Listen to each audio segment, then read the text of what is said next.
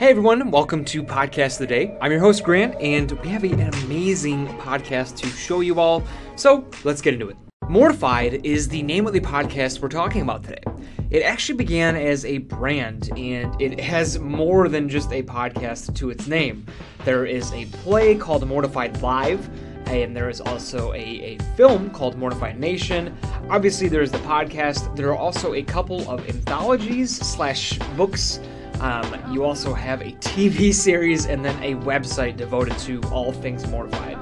So it actually was founded by David Nadelberg, and I'm going to read some of their original stories. So it began in 2002 when the discovery of an unsent teenage love letter led to an email asking people if they knew anyone who wanted to share their childhood writings on stage. And from there, it was born. Um, Mortified is this place to come and share any embarrassing stories, whether it be from your childhood or not too long ago. And it's just a way to put yourself out there and, and laugh at yourself. And uh, just it's it's a great source of comedy and um, self-discovery. So it's it's amazing to hear some of the stuff that goes on, and um, I, am really excited to play the clips that I have for you today. So without further ado, let's listen to Mortified. Dear Diary. Sixth grade. February 14th. 1991. I am really depressed. How could she break up with me? Mom, you can't read this.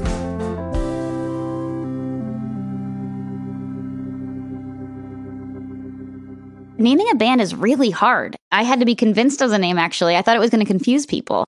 In 2008, Kate Micucci and her friend Riki Lindhome formed a band.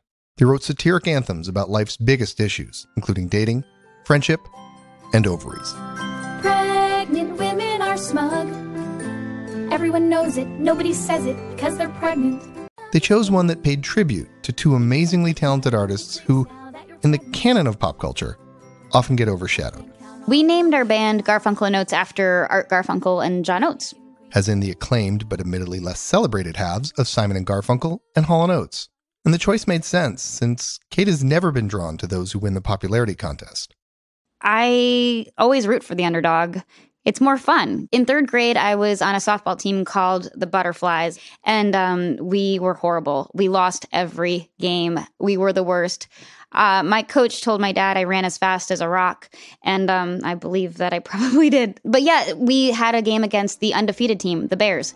And of course, as every great underdog story goes, we beat the undefeated team, and they all cried, and we all went for ice cream, and it was like this great celebration, and I'll never forget it. And it was such a, a kind of beautiful moment in my life as an eight year old to go, oh, this is possible. The butterflies beat the bears. Needless to say, Kate has always had a soft spot for those who don't get all the attention. So while most teenage girls of the 1990s were writing fan letters to Jared Leto, Kate's celebrity obsessions were much less predictable. I wrote a letter to John Williams. John Williams is one of the most amazing film score composers of all time. E.T. and Star Wars and Indiana Jones and the theme to Home Alone. I was writing a lot of piano music at the time, and I wrote John Williams because I, I needed some advice. Kate's letter starts off simple enough. July 31st, 1995. Dear Mr. Williams, you are my very favorite composer. I watch you on television and love all of the movie scores you have done. My brother and I even use your movie soundtracks for our home video movies that we make on our own for fun. I'm a really big fan of yours. I even met you very briefly once after one of your concerts at the Garden. But as the letter goes on, she can't help but geek out and, well, ramble. I always have music in my head, but I guess everyone does. It is just that sometimes I have original music in my head that I have never heard before. I am sure you know what I'm saying. At some point, she's just talking to him about her schoolwork. I ended up getting a D on my biology exam, which got me really upset. Until finally, she works up the nerve to ask him for guidance. Mr. Williams, I know you are really busy and I understand if you are unable to help me out, but here is my problem. I hope to someday get my music published, but for now I would just like to be able to complete a beautiful song. I am hoping that you can advise me to a formula that I could use in order to accomplish this. Sincerely, Kate Micucci.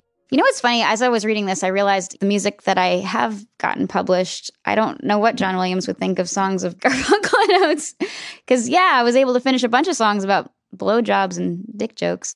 But, you know, I think writing a fan letter maybe is just really important to the person writing it because they're able to share what that person means to them. When I was younger and writing letters to people, that really meant something to me. From PRX and Radiotopia, This is the Mortified Podcast. I'm Dave. Those clips actually all come from the same episode called Celebrity Obsession Part 1, and it's actually like a three part miniseries on celebrity obsessions. And you can imagine if the uh, the name of the, the show is Mortified, and it's all about sending in these crazy childhood things, then celebrity obsessions can be a big topic to talk about. So that all comes from part one, which is episode 84 of Mortified, and you can check it out at anywhere that you listen to podcasts. Also on their website at getmortified.com. Now, I said the founder was David Nadelberg uh, of, of Mortified, and I got to speak with him about the whole process of getting Mortified off the ground and doing a podcast out of it on top of everything else that they do. So, without further ado, here is that. Hi, my name is David Nadelberg, and I am the founder of a project called Mortified, which makes books and TV projects and all sorts of different things, stage shows. Um, and most, uh, in, the, in the past two years, uh, or so, we've actually been known for a podcast. Awesome. And so, before we even jump into the podcast, where did Mortified begin for you?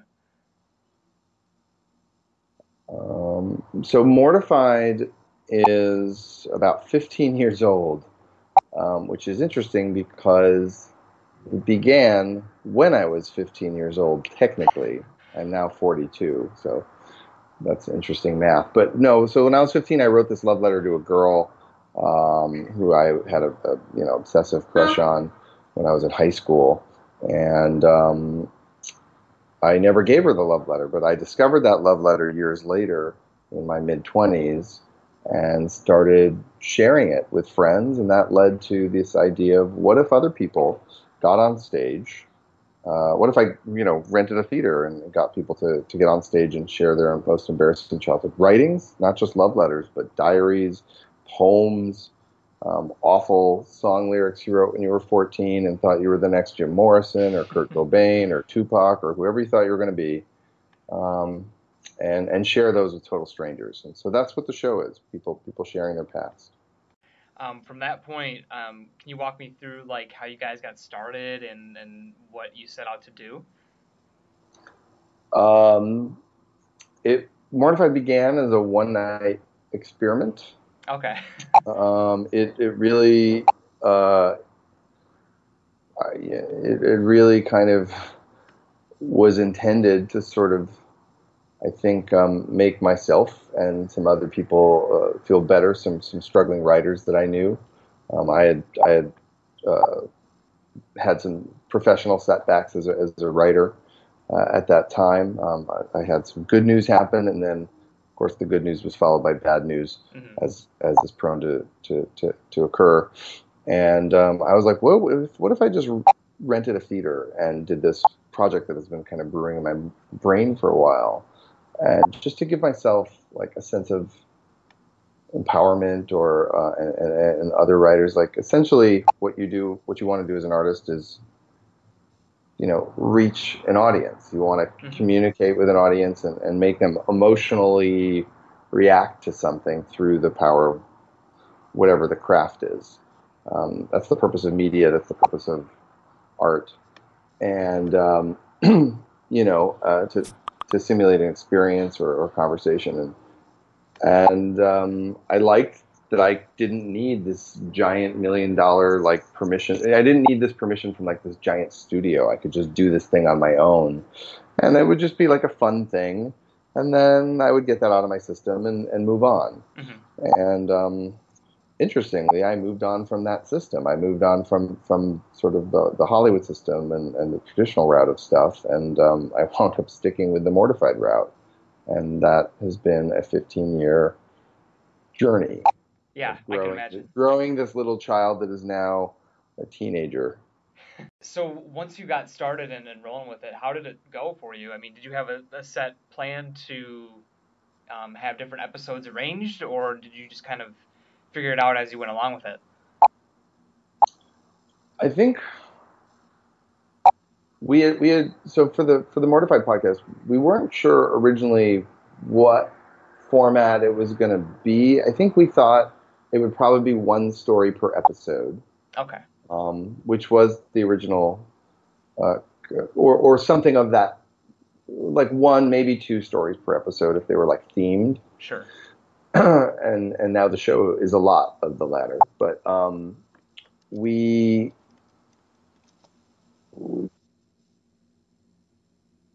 thought about like maybe we just take actual mortified shows that are like 75 minutes long and then hmm that's what it is is you're listening to this big jump uh, and we decided not to do that for a bunch of reasons but um, yeah so so uh, at some point we sort of we made a series of pilots over the years just on our own just like testing and because it was like ah it's real simple and it, and it is simple but it's also like i don't know making decisions like hosting and like what is the role of the host is there a host hmm is there multiple hosts? Are they do they matter to the show? And so like, um, should the host be like a celebrity? Like we went through a whole bunch of different and like, can we interview people? Should we? Gosh, that's a lot of work. All that kind of stuff. And so we really, um, we made several pilots, um, and just kept refining. And, and each time we were like, let's try it. Like, can we interrupt a performance with an interview? And if so, how?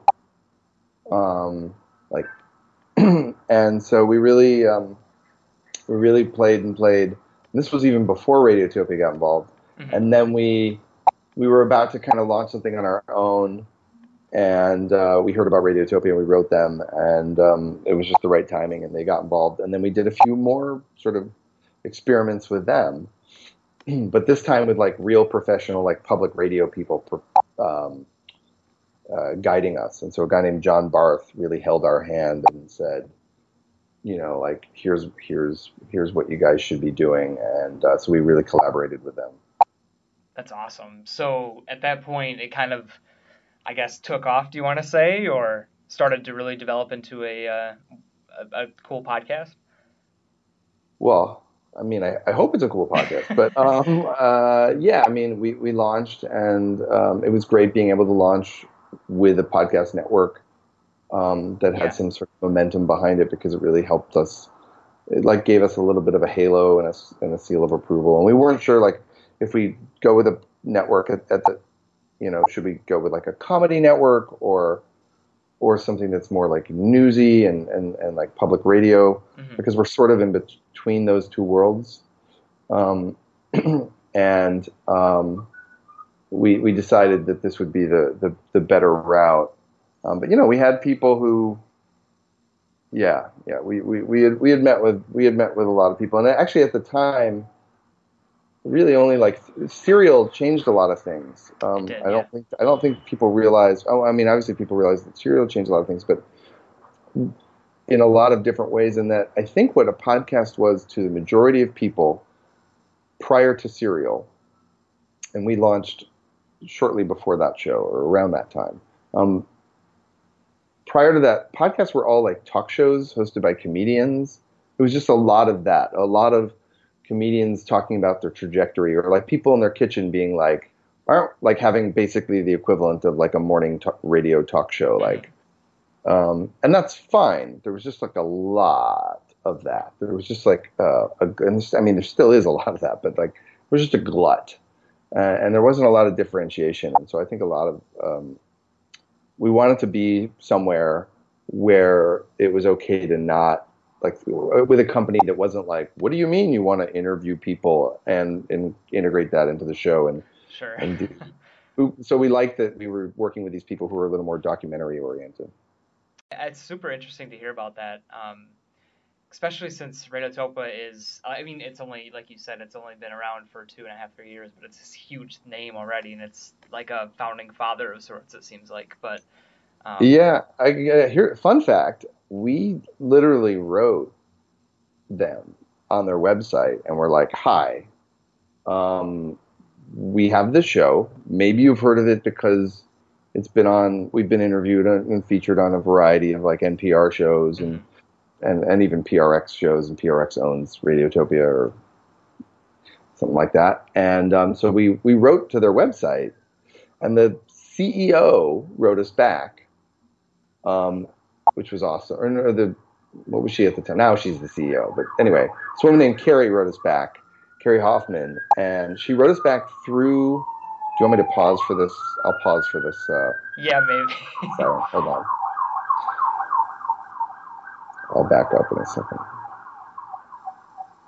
So, um, so we actually wrote to the website of Radiotopia and um, uh, like to their like customer support, like tech support thing. And the person who wrote us back is is now the CEO, Kerri Hoffman, and she wrote us at the like our first like five emails were done through like tech support, like through you know those like uh, those like type of like uh, ticket emails that Yeah. you get where it says don't uh, don't reply below this line or whatever. Yep.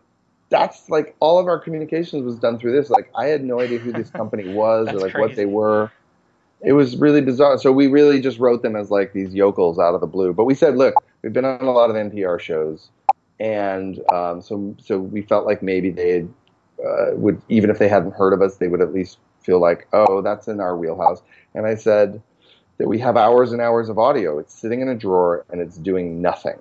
Yeah. And I think I think that was the thing that they liked the most because they were like, oh, then we have a head start. We, you don't have to just, you know, you can use you can pull from the archives. Totally, totally. Do you personally um, have a a story or like a couple of different stories that you had in mind when going into this um, this whole project, wanting to share and get out there? Any any stories that really kickstarted you into doing it, or is it more so about trying to hear other people's stories? I mean, really, yeah. For me, it was it was about that love letter that I had found. Okay. Um, uh, I just thought it would be fun to share that with strangers. Um, but you know, I, I wrote a lot of poetry and um, stories and essays when I was a kid, so I was always writing, and um, I was really in, especially in college, and then even even after college, I was I was pretty interested and involved with spoken word stuff. Mhm. Um, and I was involved with like a lot of literary magazines, and even in, in college, I, I produced like a TV show that was like a showcase for like spoken word art, and so that was a lot of stand-ups or poets, Yeah, yeah. and so but through that, through that, and through some of like the literary magazines that I worked on and chapbooks that I worked on, I saw a lot of terrible poetry, and I developed, probably starting in high school, I developed in uh, an awareness of the cliches Mm, of like okay. what teenagers write about, but also um, sort of a weird like love for it, like, um, and then you know eventually realizing that I was no better and that I was writing the same dribble just with different dressing. right. Find out about Mortified at getmortified.com. That's M G E T M O R T I F I E D dot com.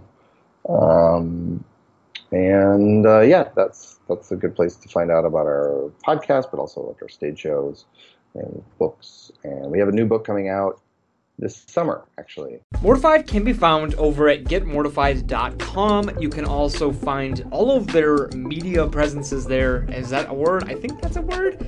Um, their their film, their TV series. The you, if you want to catch like a live stage play, um, they also have stuff on there. Um, but I would really recommend go check out getmortified.com to get all your info on this podcast as well as the brand in general. So that'll do it for me on today's edition of Podcast Today. I hope you enjoyed. Let me know what you thought by calling in to the anchor station. And other than that, I'll catch you tomorrow.